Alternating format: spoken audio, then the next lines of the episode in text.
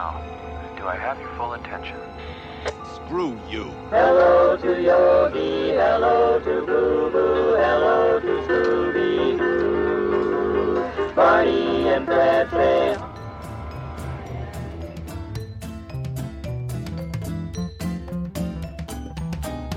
Don't forget your goat leggings. Well, pardon me, all over the place. Daddy, what are you doing? The best I can! How did we get the money in? How did we get the woman? Plenty of money. There's always magic at the movies.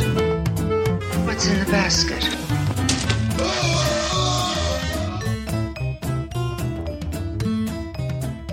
I'm sitting here eating a peanut butter and jelly sandwich while we try to record with our voices. Okay, how do we start this one? Uh, we never think this through. We never. It always works out in the end, I guess. We just freestyle. Like Eminem in eight mile. That's us recording a podcast. I hope we also win an Academy Award that we don't deserve. Okay, well, um, I, I guess one could say that after the thrilling response to the Connie Bennett episode, which yes. ha- hasn't occurred yet because it's not no. uploaded, um, we thought we would follow it up with a, another double feature, this time from Anthony Mann's years at Republic, where he directed a lot of awful movies. I mean, the ones that we watched were actually extremely good, so they're not part of that awful contingent, but I'm not going to let him off the hook. I'm not super familiar with Anthony Mann, actually, because Westerns are a big blind spot for me. What kind of prairie dweller are you? I'm I'm fake. I'm a fake bitch. Kind of prairie dog, shit kicking. No. Um. Well, see, and that's what I was thinking when I was watching these, M- more so the, the first movie that we're going to talk about. But you see little flashes of his style. You know, you get a couple of those intriguing shots where you're like, oh, well, that's the man who's going to make Winchester seventy-three. And right. then sometimes you're like, I, did he walk away from the camera? But probably, that's probably exactly what happened. He's like, I got other stuff too. I don't know a lot about Mann as a person, so I'm not going to have many like interesting anecdotes to share, but we will have memes. So the movies we watched this time, and Amelia, who is in prison, didn't watch these ones with us. It was just us. No. But we watched uh, Nobody's Darling from nineteen forty-three and Strangers in the Night from nineteen forty-four. And again, I guess I should front load it this time instead of saving it until the end. They are available online. Strangers in the Night is public domain on archive dot org. And Nobody's Darling is on YouTube in a quality that I can't begin to describe. It's terrible. I believe the, collo- the colloquial term for that is butthole. Yeah, it's I think that best butthole quality. It, it was mm-hmm. insane. But it was so bad that you didn't realize, and well, I mean, I didn't realize either, but if you said about, what were you, like fifteen minutes into it, and you're like, oh my god, that's Gladys George. Yeah, I had no idea. And then I, I would look it up like on Wikipedia. Shit. I was like, oh shit, that's actually someone. Yeah. I don't know how much of that is... I, I don't know what ended up happening with the Republic Library. My guess is that because so much of it fell into the public domain, it kind of just like ended up like, you know, in a dumpster behind yeah. a Burger King. And then eventually, because I know a lot of their movies have been put on D V D and Blu-ray by independent firms like um, Olive and Kino. So yeah, I'm going to guess. Yeah, the whole... uh, Strangers in the Night has. Apparently there's a Blu-ray out for that. Well, I'm going to acquire that, so. Yeah, Nobody's Darling, not so not so lucky. Yeah, well, let's do Nobody's Darling, because there's a lot of content that okay. is there. A okay. lot to unpack. So this one was, um, it's a musical, ostensibly, but...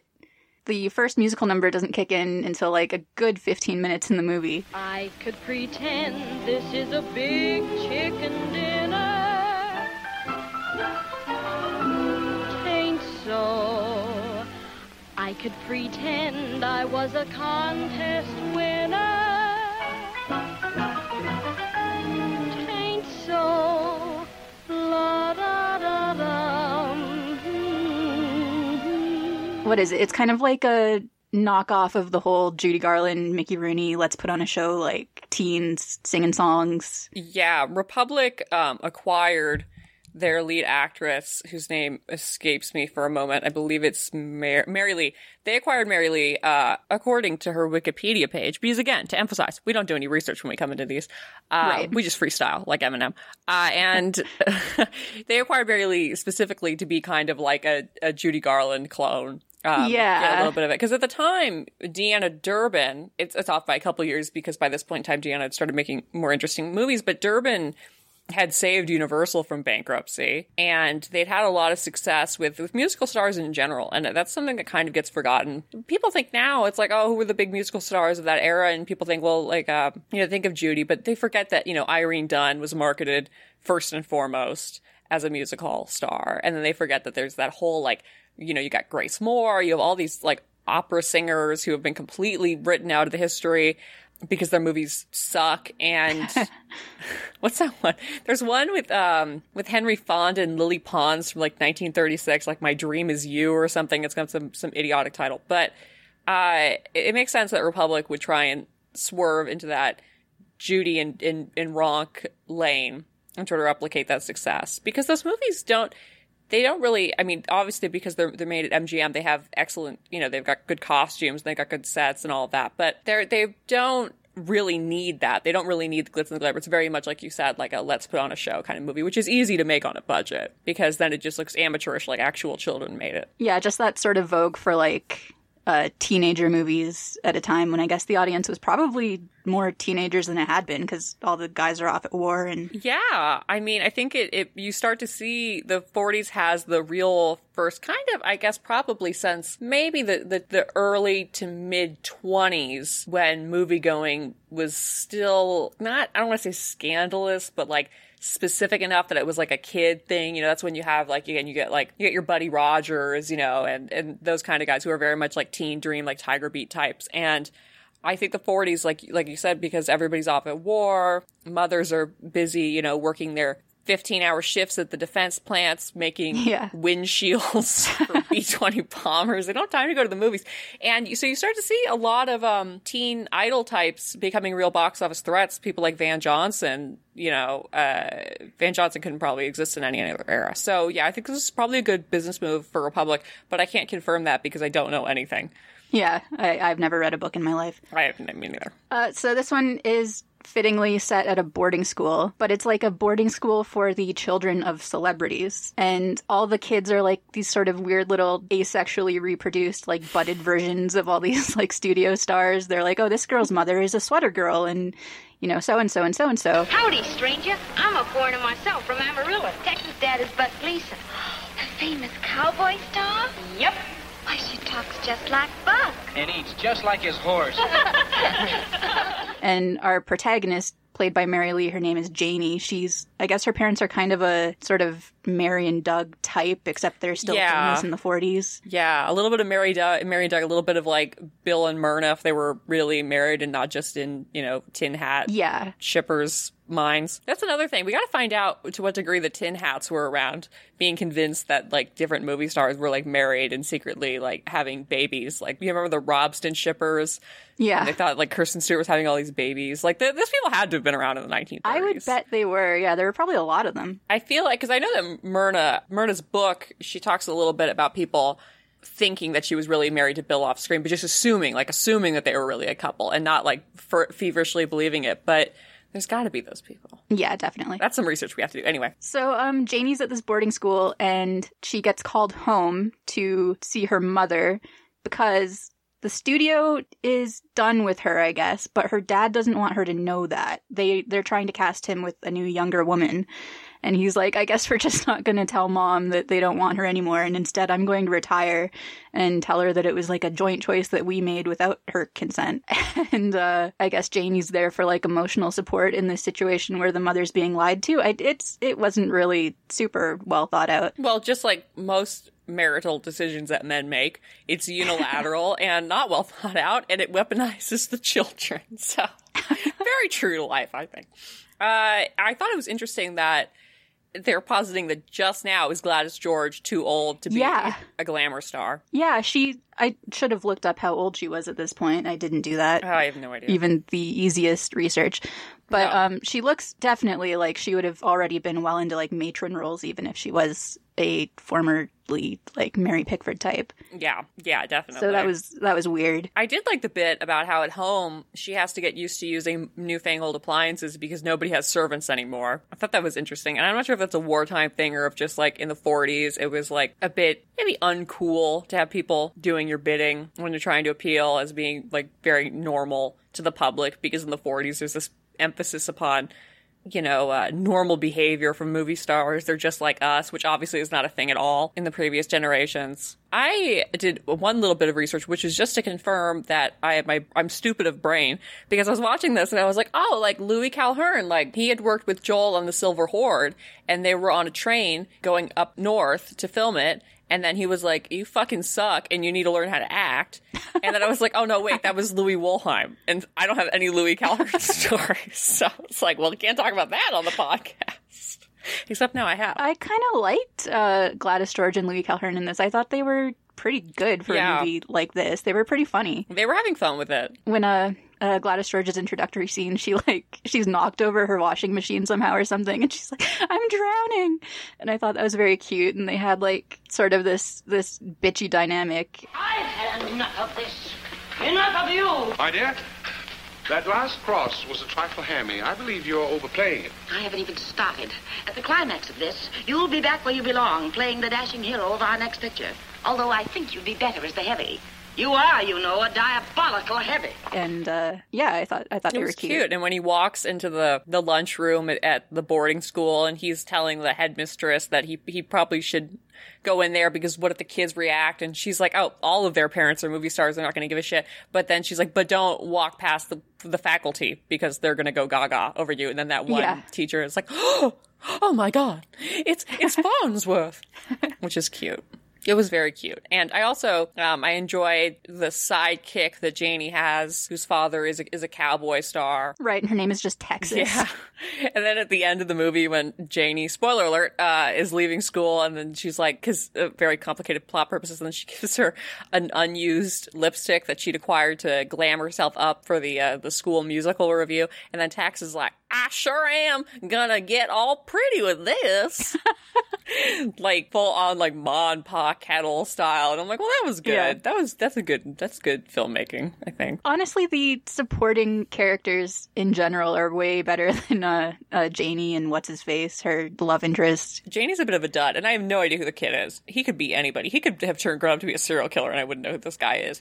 Who's Probably did. Probably did. And his father is supposed to be, what, kind of a... I don't know, they're like, oh, you used to be a Keystone Cop, so I don't know if he's supposed to be kind of like a Three Stooges type, maybe. I'm not really I'm not really sure, but he was supposed to be a comedy star. I thought that was that was cute how they gave the kids kind of different backstories, although I'm not sure if any of the women who are sweater girls would be old enough to have a teenage child. Yeah, that was weird. nineteen forty-three, so they're saying like like Lana Turner with this like, yeah. seventeen-year-old daughter. I don't even know if, I mean, I'm like, well, Jane Russell, but it's like Jane Russell also wouldn't have been old enough, and yeah. I don't think any of those women would have been old enough to have teenage children. They just wanted the like sexy blonde girl yeah. villain character. Yeah, uh, and the the the foot shit, I feel like yeah. you should address. How could she with those big feet of hers? Good night, Jason. You're going to be a tall girl, Jenny. Big feet's always a sign. But when he said that I didn't have an atom of talent, I... She hit him with her Oxford. One of those sensible shoes he pays twenty dollars a pair for? Yes, ma'am. And they're three sizes too big, too. Janie, that's assault with a deadly weapon. I would love if we could stop having to talk about feet on this show, but every goddamn movie has foot shit, apparently. Uh, Janie has big feet, and it's a running gag, and it's a legitimate it just, part of the plot. Yeah, it, it's why she gets kicked out of the the chorus line when they're beginning yeah. to stage their like little like you know high school follies review because her feet are so fucking big that she's just clomping up and down the chorus line. It's ruining the mojo of the whole performance. Well, I guess we're we're supposed to think Janie, much like Constance Bennett, is just appalling and disgusting, and everyone hates her. Yeah. And the way they get to that, because she's like the pretty good singer daughter of Doug and Mary, is that they're like, well, she's got big ass feet and everyone thinks it's really gross, uh and it just keeps coming up. Also, like, she doesn't have a boyfriend. She's never gonna have a boyfriend because her feet are so fucking big, and yeah. she's only interested in Chuck, the one with the Keystone Cop dad.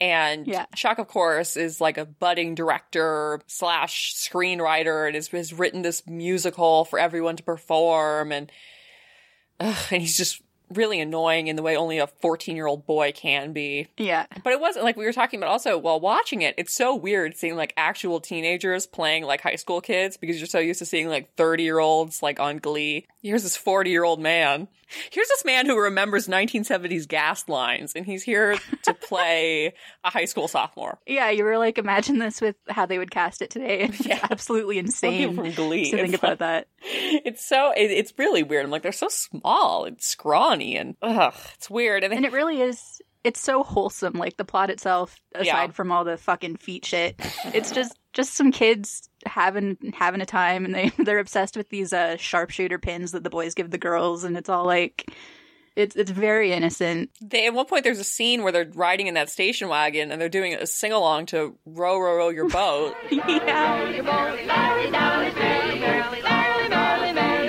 Life is but a dream. Row, row, row your boat gently down the stream. Oh, merrily, merrily, merrily, merrily, life is but a dream.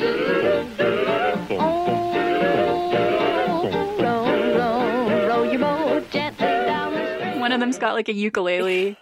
And we were like, is this because this song is a folk song and uh, they're by public domain and they don't have to pay for it? But then later in the song, they start, you know, the movie, they start breaking out songs that have actual royalties involved. So I was yeah. disappointed to learn that it wasn't just to avoid spending any money on the music. Yeah, I guess teenagers in the forties just loved singing like nursery rhymes and shit. I know. It was so weird though, because again, like later on, they do, uh, they do, they do. Blow Gabriel Blow. They do something else I probably should have written down, but they do a, they do a couple of, of real pop numbers.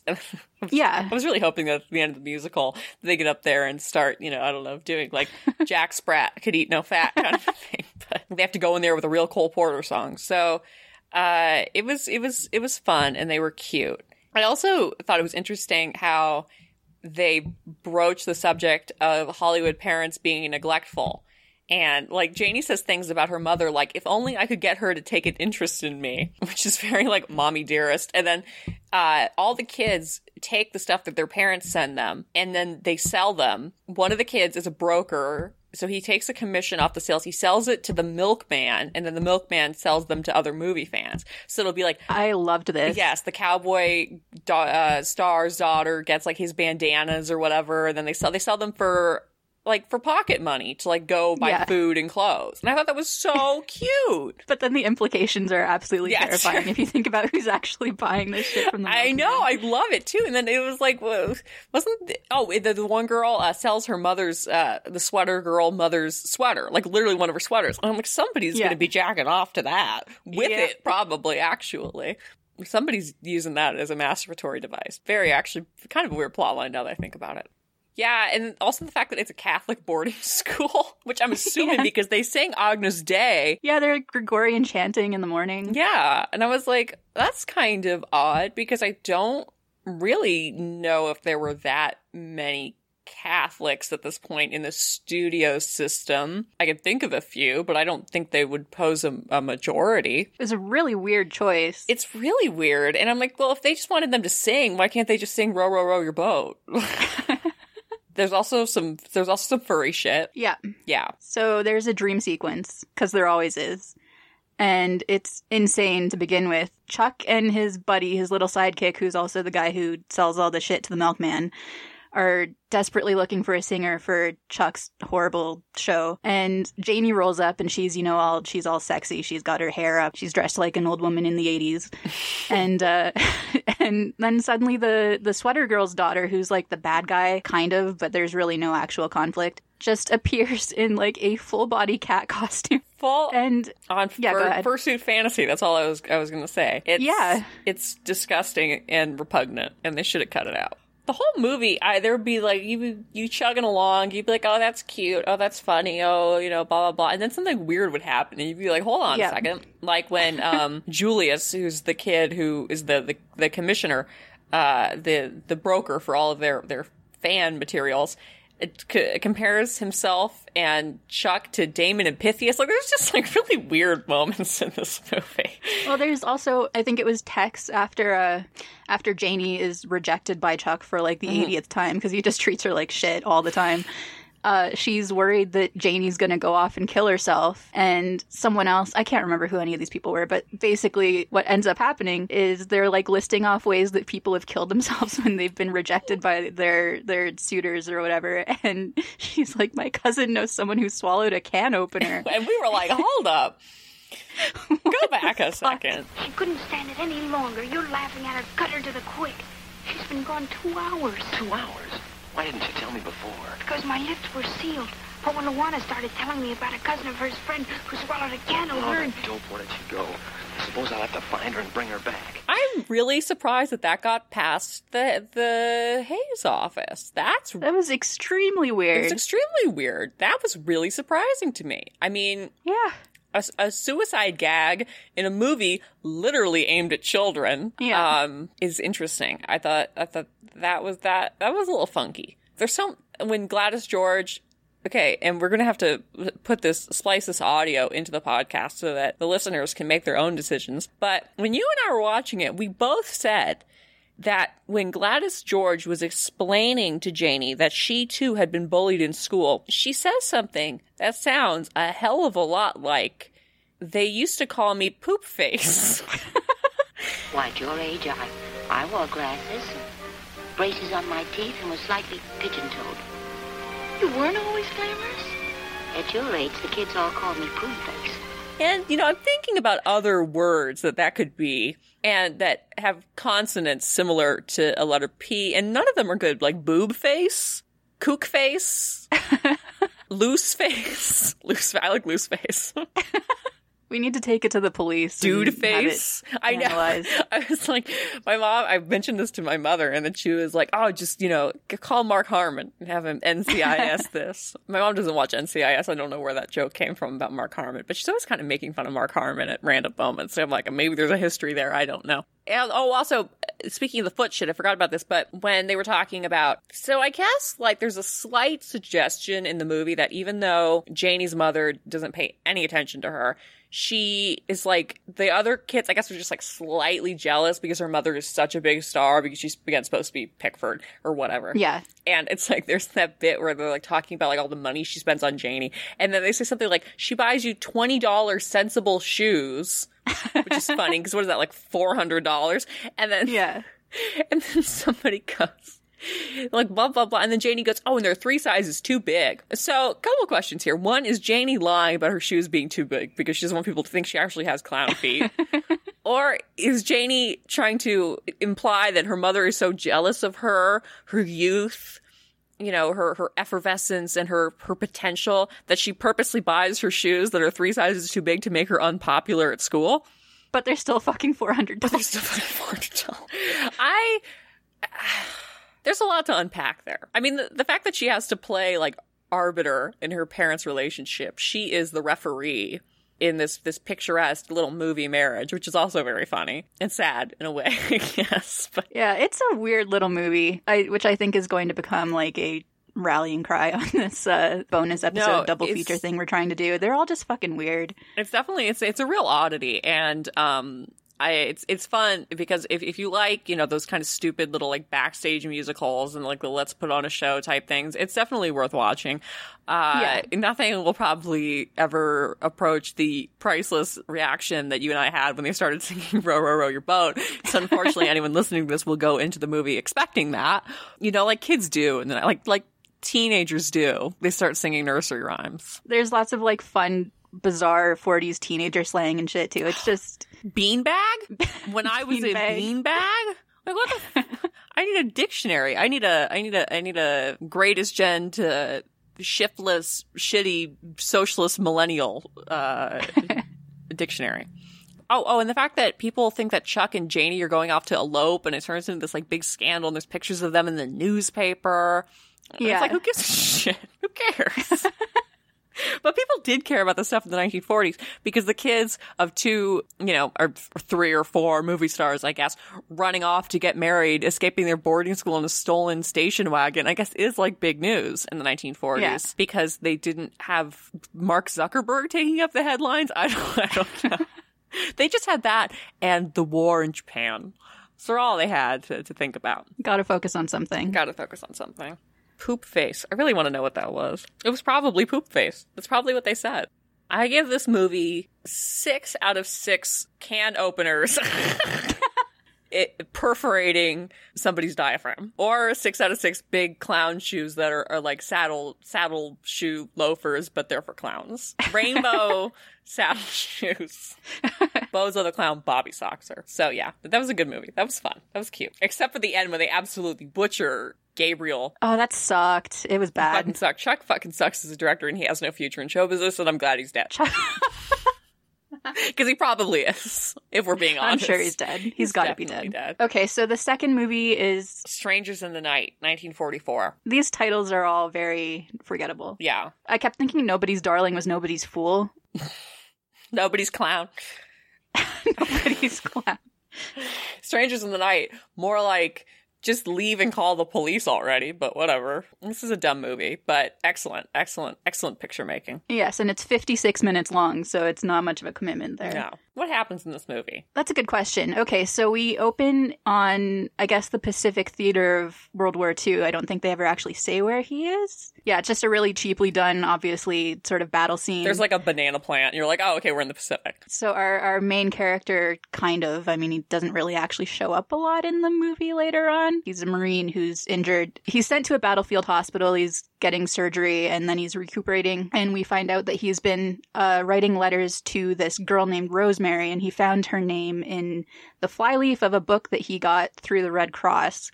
And the book is one that I'd never heard of, but you had a big response to it, so you're going to have to tell me about that. Um. So they happen... So he... gets the the book from Rosemary, the Phantom lady, uh, is, is A Shropshire Lad by A E Housman, which was a very popular Edwardian, late Victorian, kind of, what year is Shropshire Lad? eighteen ninety-six. Okay, so it's the very uh, tail end of the Victorian period. And it's a, it's a book of poetry that takes place in kind of this fictional, dreamt of environs in rural England. And it's about... kind of like a loose collection of po- poems about like coming of age and the changing world and like young hormones. And um, I mean, it's constantly like everybody's in the poems is like, is like, there's a lot of suicide, hangings, you know, executions by the state, uh, tortured love, you know, swallowing can openers. Swallowing can openers. But it's also, and I, I kept, because again, I keep being like, you can't keep bringing up gay shit every episode because it's not always relevant. But this is a particularly homoerotic book because A. Housman, who, who wrote it, who was a famous uh, classical scholar, Um, this was kind of his way of expressing these like stunted, like repressed emotions about being like a young man in, you know, this this idyllic English countryside who has all these feelings that he doesn't understand and he he can't express to people.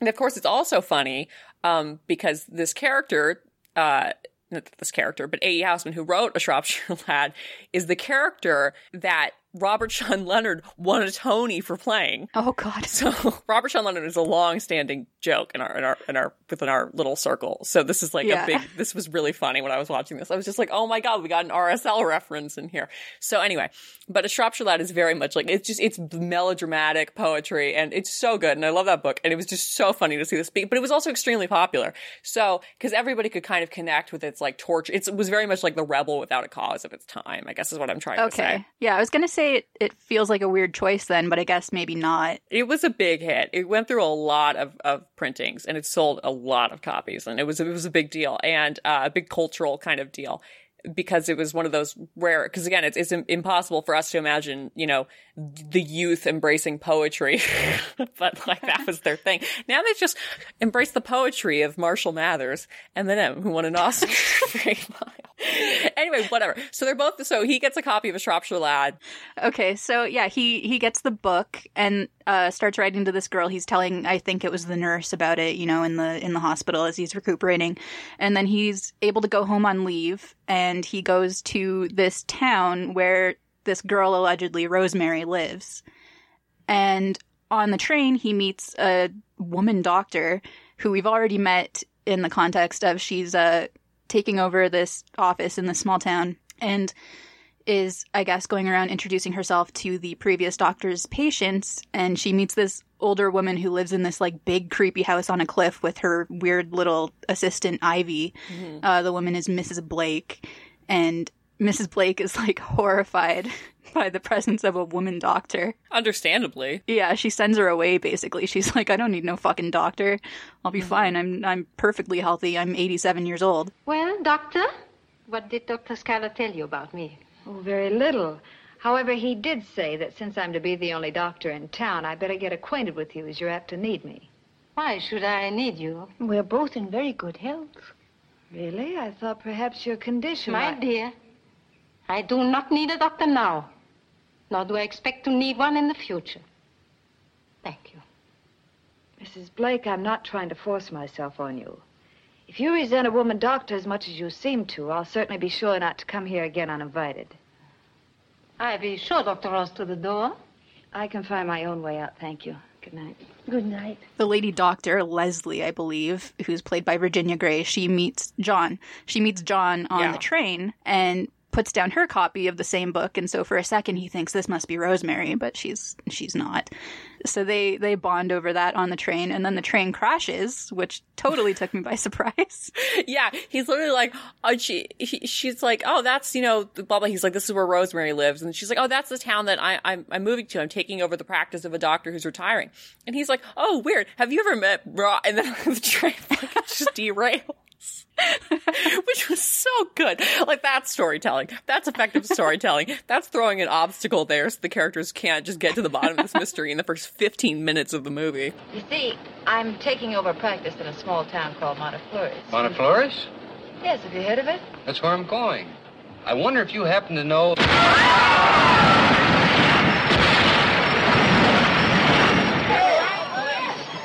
Wow, that was so funny. It was great, too, the way it was done. It just, like, everything starts shaking, the lights are flickering. It's It was totally jarring. It was, like, it was great. I loved it. I laughed yeah, out loud.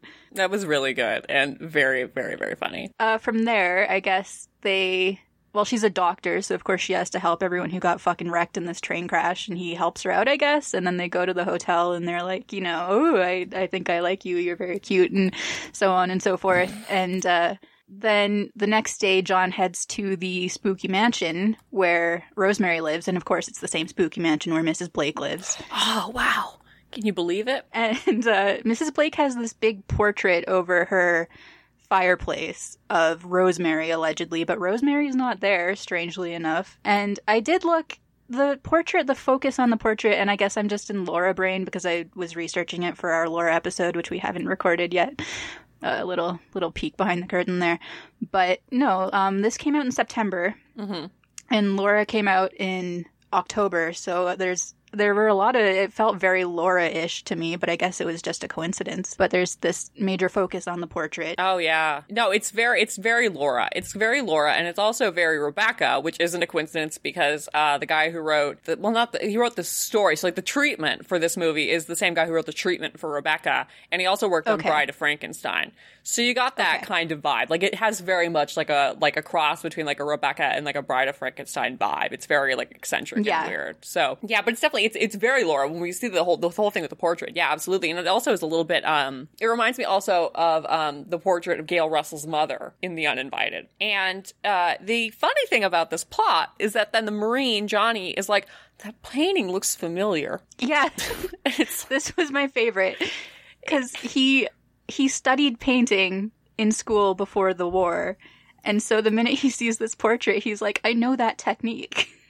Uh, it's like, I, it's so funny. It's like, he doesn't even give, like, I don't think there's any reference to, like, him, like, being from San Francisco or something. And that, but he's just like, you know, kind of reminds me of this painter from San Francisco. And it's like, okay, yeah. it just looks like a painting to me, but all right. It literally is just like a painting. It's just a like, painting. I, I don't know enough about painting to dispute it, yada, yada. But, like, yeah, I'm not convinced by no. that painting that he would recognize the style, the unique style of this painter. But yes. he goes all the way to San Francisco to meet up with them and find out the backstory there. So I guess he must be really, you know, finely tuned with recognizing techniques, as he yes, called it. Yes, exactly. Uh, it's also, speaking of paintings, it's funny because when they first pull up uh, Virginia Gray and um, William Terry, who plays Johnny, when they're when they're first, like, pulling up to the kind of side, you know, sea-swept little village or whatever that she's moved to, it's like, it's a very obvious, like, matte painting.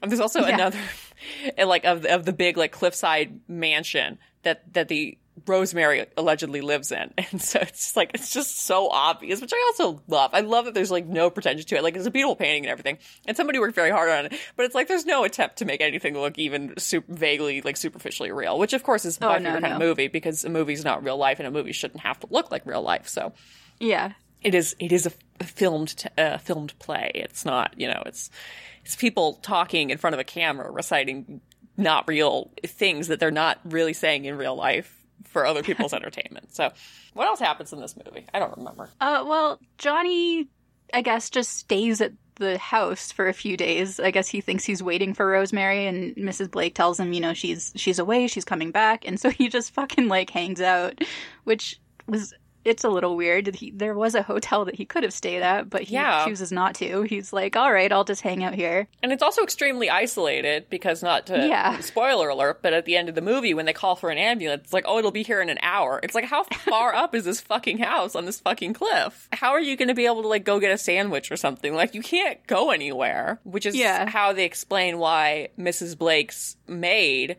is still sticking around with her when the woman is obviously cuckoo, because Missus Blake's banana pants.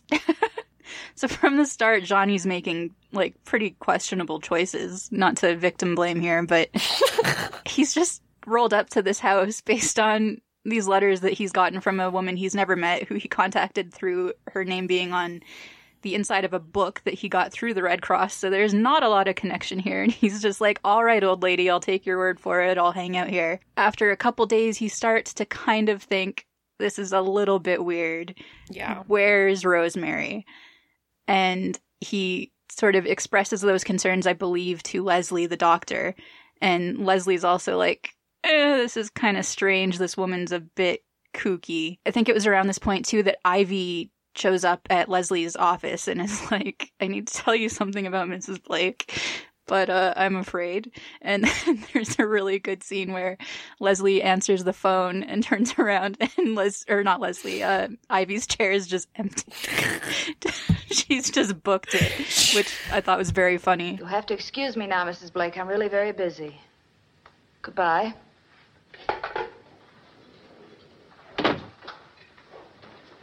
What the heck did you do to her? She went out of here like a bat out of, well, whatever bats go out of. It's so, it, it's it's such a good bit. And it's like, why are you so afraid of this old lady? Like, you could just quit your job.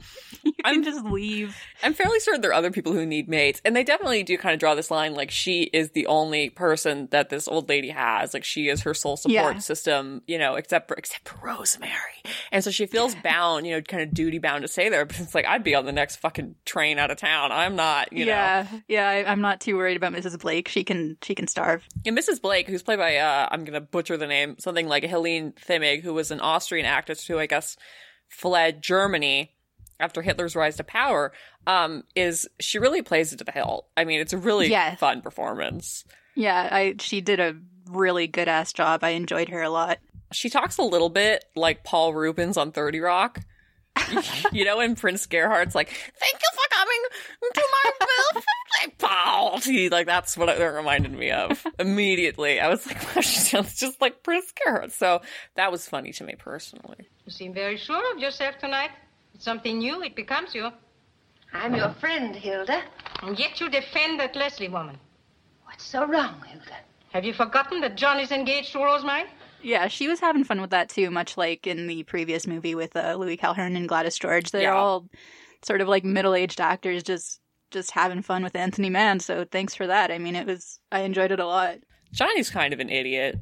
He keeps waiting for Rosemary to show up, and it's like, after a while, it should be fairly obvious that it's not going to happen, but okay. Johnny also is played by this actor, William Terry, who I'm not really familiar with. He was in um, Stage Door Canteen, I guess, and... He doesn't even have a Wikipedia page, so I don't think anyone's yeah. very familiar with him. Yeah, and my thought, my I wrote in my notes that between him and the uh, the battlefield surgeon who we see at the beginning, they were like... two different, like, knockoff Jack Carson movie.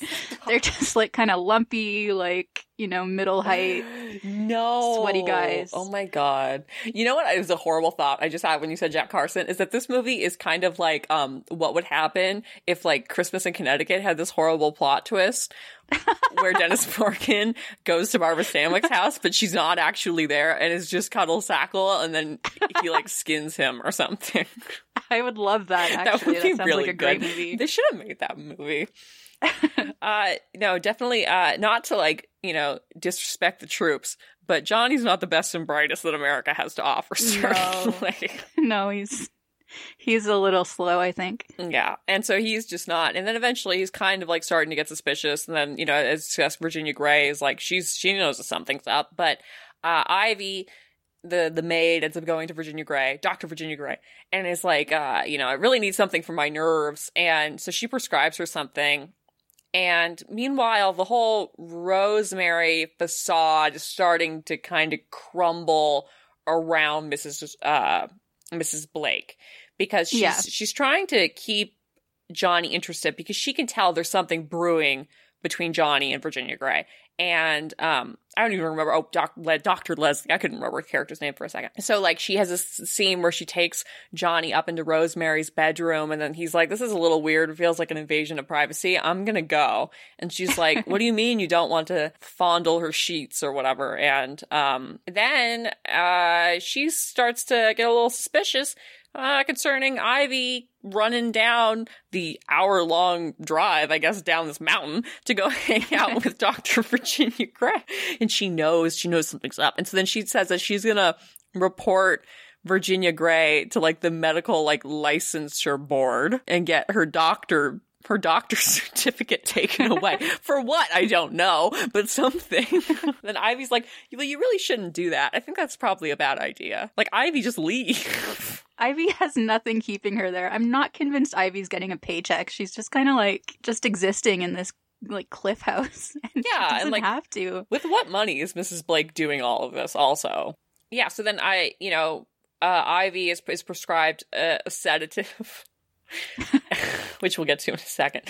And um, then Missus Blake kind of has a, a a moment where she realizes that, well, you know, Ivy's going to sound the alarm, and Johnny and Virginia Gray are going are going to leave and possibly get Missus Blake, you know, sectioned.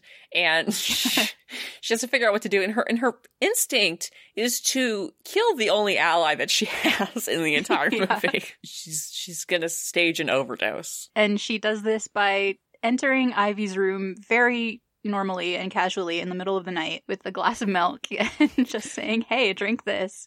And Ivy has the brief sense to say, I'm not going to drink the milk you want me to drink, Missus Blake, because you're fucking crazy and I know you kill people and make up ladies. But then Missus Blake, like, takes a sip and turns around and puts the poison in after that. And that's when Ivy's like, I'm so sorry. I can't believe I ever doubted you, and just chugs this fucking milk full of, like, sedatives. No. No, I don't want it. Don't be foolish, Ivy, you silly child. It's only milk, look.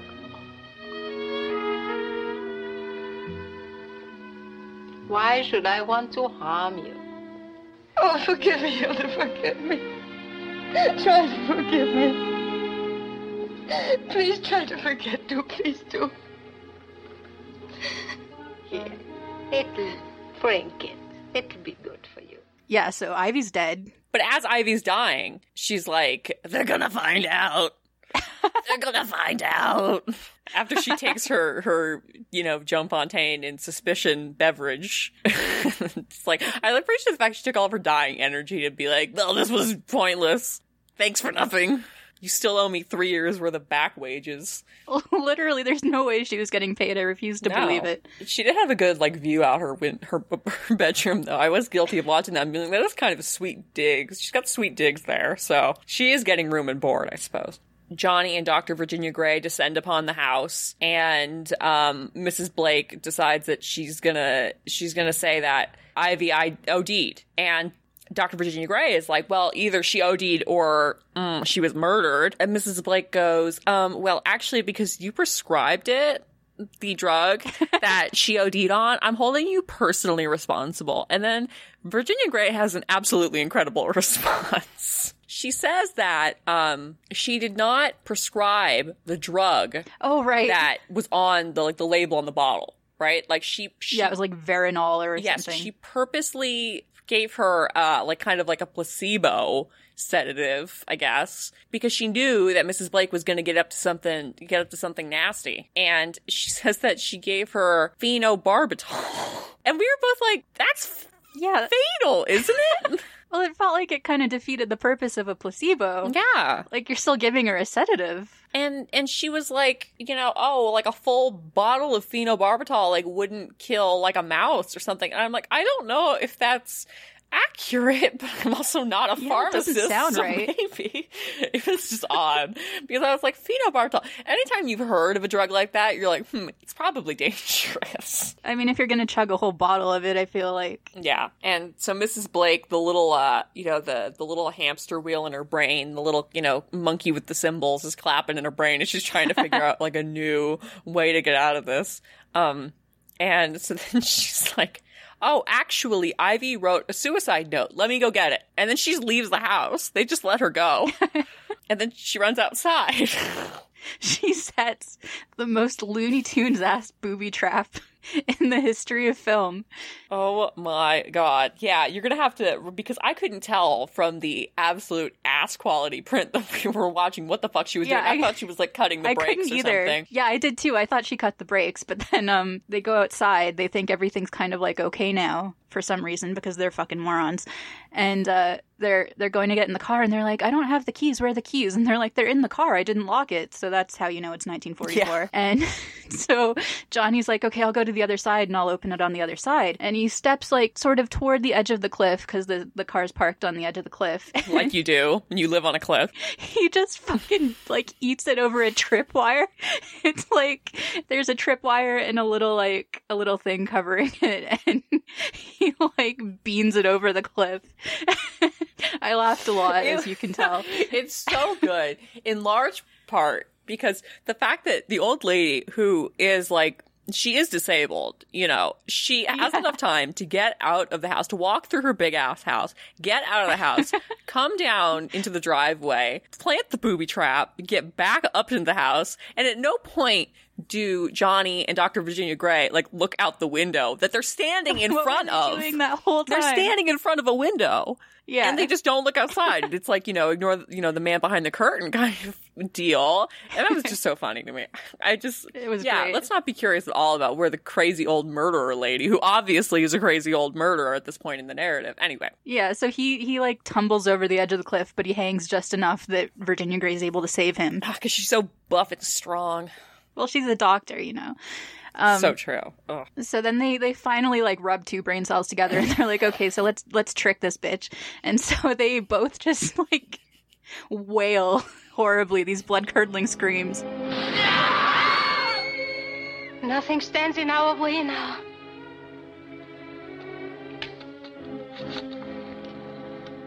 Police department. This is Missus Blake. Missus Morton Blake speaking, thirty-three Clifftop Road. There has just been an accident. Two people have fallen over the cliff. Doctor Ross and a friend of hers.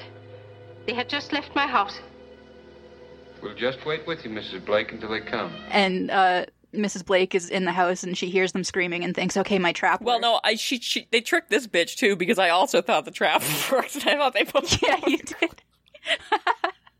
I was fully convinced that they were both dead and she was going to get away with the murders. Oh, I got fooled by a Republic programmer they from nineteen forty-four. So, so yeah, they, they pull off their big scheme. They scream and uh, Missus Blake's like, okay, I'm home free, alone in my cliff cliff building with nobody to take care of me or feed me. And uh, I'm defenseless, great. I'm vulnerable and alone. So then Johnny and Doctor Leslie appear, like, behind her, because they're not really dead. And, uh... Contrary to my expectations of the narrative. Oh, my God. Holy fuck. So then, yeah, so then from there, I don't really remember what seconds of nonsense unfold from there until... arguably, like, the best thing I've ever seen in any movie happen. Yeah, she decides that because they've they've called the police and the police will be here in an hour or whatever.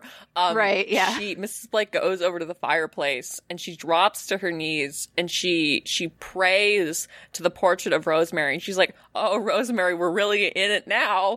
You gotta save me. We're fucked. They're gonna come take you away from me. And then it happens. the, the fucking portrait just falls on her head and she's dead. It just collapses and she is fucking dead. No, I was just thinking, like, again, like a, like Laura A U, where McPherson is hanging out at the apartment and instead of drinking a lot of bourbon and falling asleep or whatever he does, like, the portrait of Laura just falls over and just, you know, knocks him the fuck out. We were discussing the physics of this particular incident and whether, like, the painting would actually kill her. And I was like, well, I guess the frame's kind of heavy, you know. It is huge. It's like ten feet tall, probably. So it is a big portrait. But how did it just fall off the wall so easily? Was that God? I was wondering what the implication was meant to be there. Because, like I said while we were watching it, I had forgotten that I had read the synopsis and knew exactly what the plot was. And so at some point during the movie, I'm thinking Rosemary is like her dead daughter that she's impersonating. And then it's revealed, no, she just completely fabricated this daughter because she never had a, a daughter yeah, and made up this, like, I thought there was some sort of, like, one. Baby Jane situation going on. And it's like, no, actually, she's just nuts. Yeah. So it's not like Rosemary's ghost is killing her. It's... I, I don't know what we were supposed to take from that, if it's just, like, she's kind of been killed by her own, like, her own insanity. The answer is that Ivy is so bad at hanging paintings. Yeah, basically. She did a really shit job. Also, because then, like, when it falls off, it's like the, the wallpaper peels back a little bit. And, like, Ivy did not... You know, she did not use a level. There was a stud probably interfering with this, and the, it was just very shallowly placed. And then the old lady dropped to her knees and, and created a little bit of a mini tremor, like an earthquake, if you will. And then it just came over and it just it obliterated her into a million little pieces, like the Wicked Witch of the West. Well, I mean, Ivy wasn't getting paid, so what do you yeah, expect? Yeah, it was her plan all along. She's playing the long game. That movie was insane. That was an insane that movie. That was truly, that was truly insane. So what's the verdict? Um, the verdict is that both Strangers in the Night and Nobody's Darling are extremely watchable and a really good fun if you're not anticipating seeing um, movie stars. If you're somebody who's only in the movies for movie stars, then Republic Pictures are not for you. I agree. I enjoyed them both. I think they were fun to watch. I think Strangers in the Night is more... of a sort of a curiosity, like it, it has more um more to it, uh, but they were both a lot of fun to watch. Yeah, and I think I think they're fun for seeing um a, another side of people whom you, you you don't see really often getting exciting, kind of like juicy roles like Virginia Gray and Louis Calhern. Yeah. So yeah, as novelties, as historical novelties, and as early milestones in Mann's career, they're very interesting, and also as a reflection of the independent uh, studios that are operating in Hollywood in the early forties. They are pretty shining achievements. I think yeah. I think Strangers in the Night definitely stands up there for me as, like, um, the Uninvited's, like, ugly sister.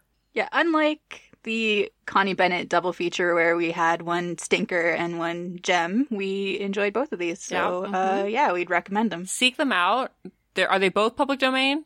Is Nobody's Darling public domain? Uh, Nobody's Darling, I really, I don't think anyone knows it exists. Yeah, it's literally true. Just that one, one copy. But, yeah. uh, yeah, Strangers in the Night is very easy to find. Nobody's Darling is currently easy to find, but it looks like shit, but watch yeah. it anyway. It's fun. I mean, Row, Row, Row Your Boat is also public domain. So yeah. The content in Nobody's, in Nobody's Darling is definitely public domain. See you guys later. Bye-bye. Bye.